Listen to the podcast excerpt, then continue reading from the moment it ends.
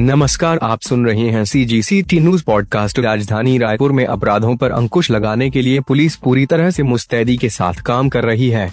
पिछले कुछ दिनों के दौरान गुंडागर्दी जैसी घटनाओं में लिप्त लोगों के खिलाफ पुलिस ने सख्त तेवर दिखाए हैं और उन्होंने घटना के कुछ समय के दौरान ही गिरफ़्तार किया।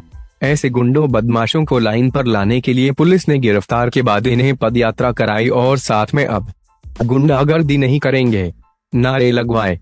घटना के संबंध में मिली जानकारी के अनुसार प्रार्थी करण साहू ने थाना गुड़ियारी में रिपोर्ट दर्ज कराई कि वह लक्ष्मण नगर गुड़ियारी में रहता है और स्टेशन चौक स्थित एक कपड़ा दुकान में काम करता है।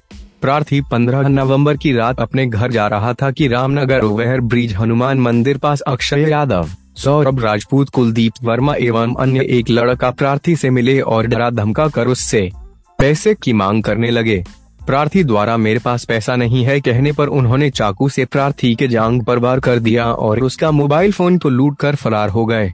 घटना की रिपोर्ट पर थाना गोड़ियारी में अपराध क्रमांक चार सौ आठ इक्कीस धारा तीन सौ चौरानवे भादवी का अपराध पंजीबद्ध किया गया।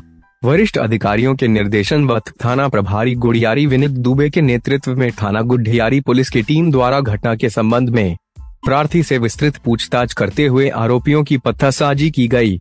टीम के सदस्यों द्वारा आरोपियों के छिपने के हर संभावित स्थानों में लगातार रेड कार्रवाई कर घटना में संलिप्त आरोपी सौरभ राजपूत, कुलदीप वर्मा, अक्षय यादव उर्फ़ विक्की और एक अपचारी बालक को गिरफ़्तार कर उनके कब्जे से लूट की एक नग मोबाइल फ़ोन एवं घटना में प्रयुक्त चाकू जब्त कर आरोपियों अपचारी के विरुद्ध अग्रिम कार्यवाही किया गया।